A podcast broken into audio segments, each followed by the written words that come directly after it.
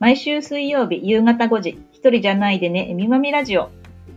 島田市子育て支援ネットワーク会長、つむぎカフェオーナーの杉本まみと、NPO 法人クロスメディア島田事務局長の小玉恵美がお送りするラジオ番組です。この番組は子育て真っ只中のお母さんに向けて、一人じゃないでねを伝えるもの。終わりのない子育ては、本やネット、周りの情報に時に振り回されたり、外出もままならず、孤独を感じがち。そんな日々でも週の折り返しの夕方のこの時間が正解不正解ではなく、わかるなぁ、そんなことあったなぁと肩の力がふっと抜けるものになるよう様々な角度から子育てあるあるや身の回りの出来事をお母さん目線で伝えていきます。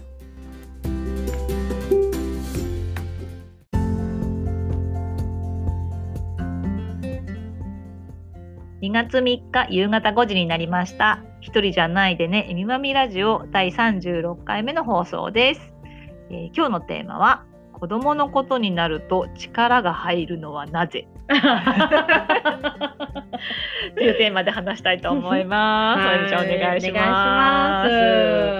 ね、なんだろうね、子供の。ね子供のためにとか、うん。子供のことってなると、我が子だけでなくね、うん。子供っていういわゆるこう全大きく見て子供って言われる子たちのことを思うと、なんかみんな力入るよねっていう。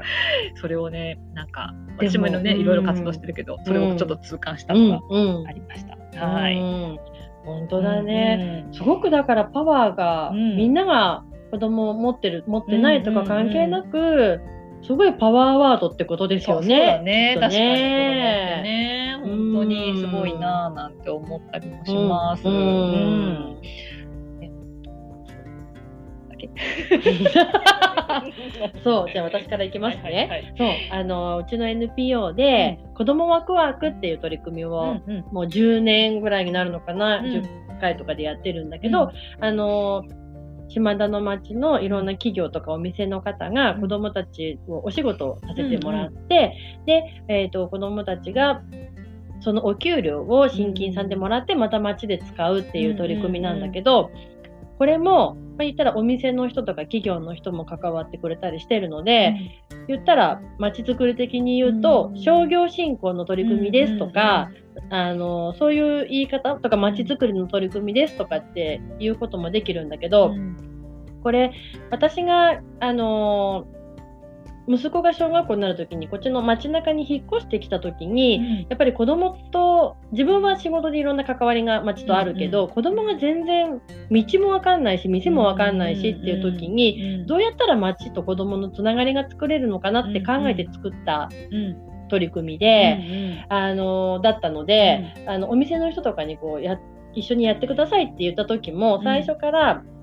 お店のためですとか商業のためですっていう言い方はしなくって、地域みんなで子供を育てていく街にしたいんですって、その中で、あのここあなたのお店協力できることありますかっていう全部言い方をずっとしてて、そうするとあなんていうのかな。すごい協力をしてくれるんですね。子供のことだったらうちはこういうことできるよっていう形でお店がこういろんな協力ができてて今に至っているので、そう本当にね子供をみんなで育てるとか子供っていうのを街の真ん中に置くと、いろんな可能性っていうのがまだまだ街にはあるんじゃないのかなってすごく思ったりしますね。ねなんかそういう子供のためにっていうその、うん。求心力というかね、うんうんうん。みんながじゃあう自分にんできることなら、うんなんかやってあげようとかね、うんそういうふうに思うのがまたうまく出るよね。なんかそういうまたねワクワクってなるあうんねうん、出ると感じがしますね。ね、でもなんでなんだろうね。なんでだろうね。とかやっぱ未来とかを無意識のうちにも大人は子供に投影する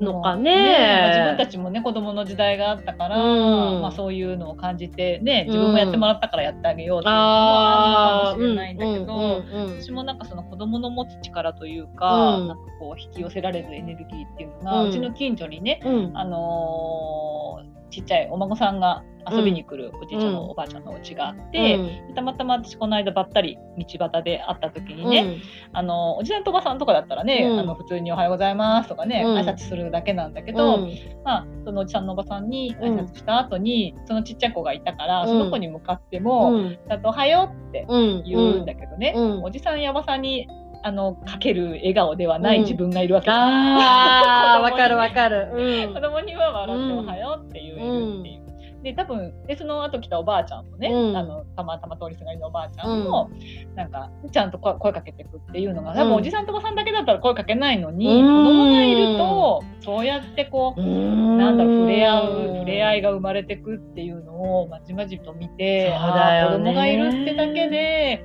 その場が明るくなったりうん笑顔が増えたり。うん。あー本当にこう地域のねつながりを作ってるのは子供たちなんだなっていうのをね、ねえでもすごいよね。何にもできないしさ、うん。気の利いたこと言うわけでもないしさ こうなんていうの？ね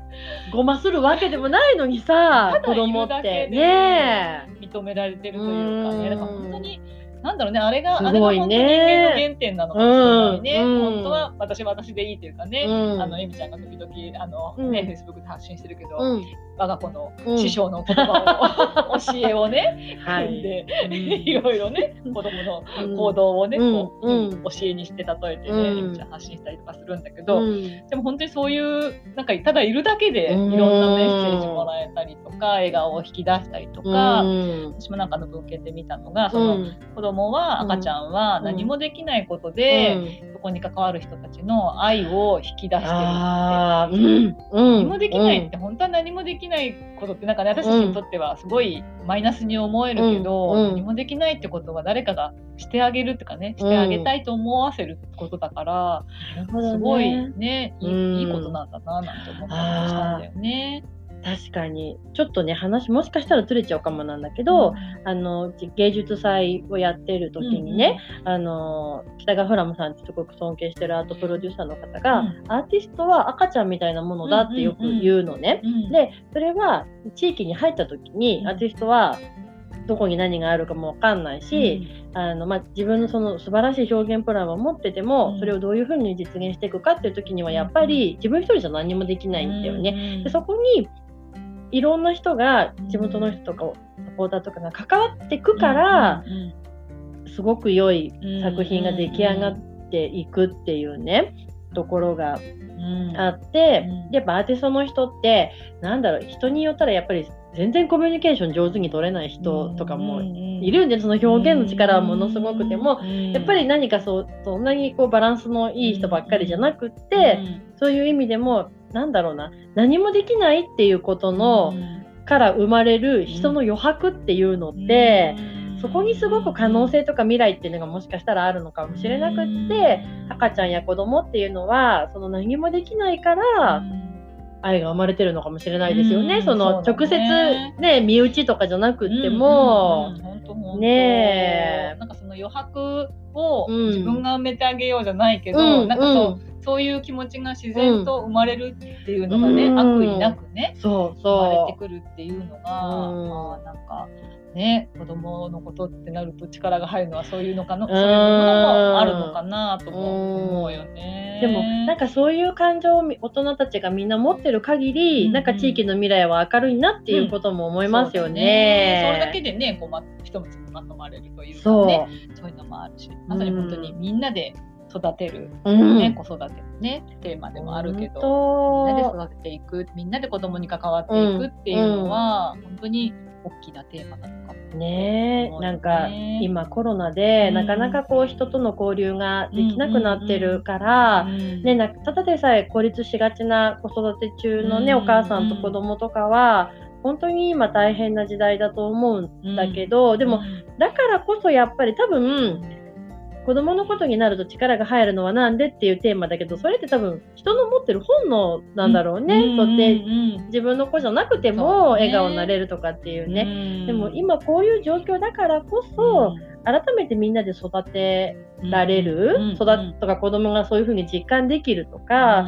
なんかそういうことを考えたいですね。そうね動物でさえもね、そうそをね、全力で守るぐらいだから、ね多分動物の本、私私たちも動物なのう。で、うんうん そう考えるとね、うんこう本能的に子供を守る、弱い者を守るっていうのはきっとあるのかもしれないよね。うんそれをみんなで守るってことで、本当にね、一人じゃないでねっていうところのね、本テー当。マにもつなまあがってくるんじゃない？まとまる。なないでを言えばそう、本当に。でも本当そこが本当にね、うん真髄の真髄なんじゃないかななんてそうです思いまねす。ので、うん。ね、必死になるのは本能でもあり、ねみんなでやるべきことだよっていうところがつながればいいかなと思いね。ます。はーいい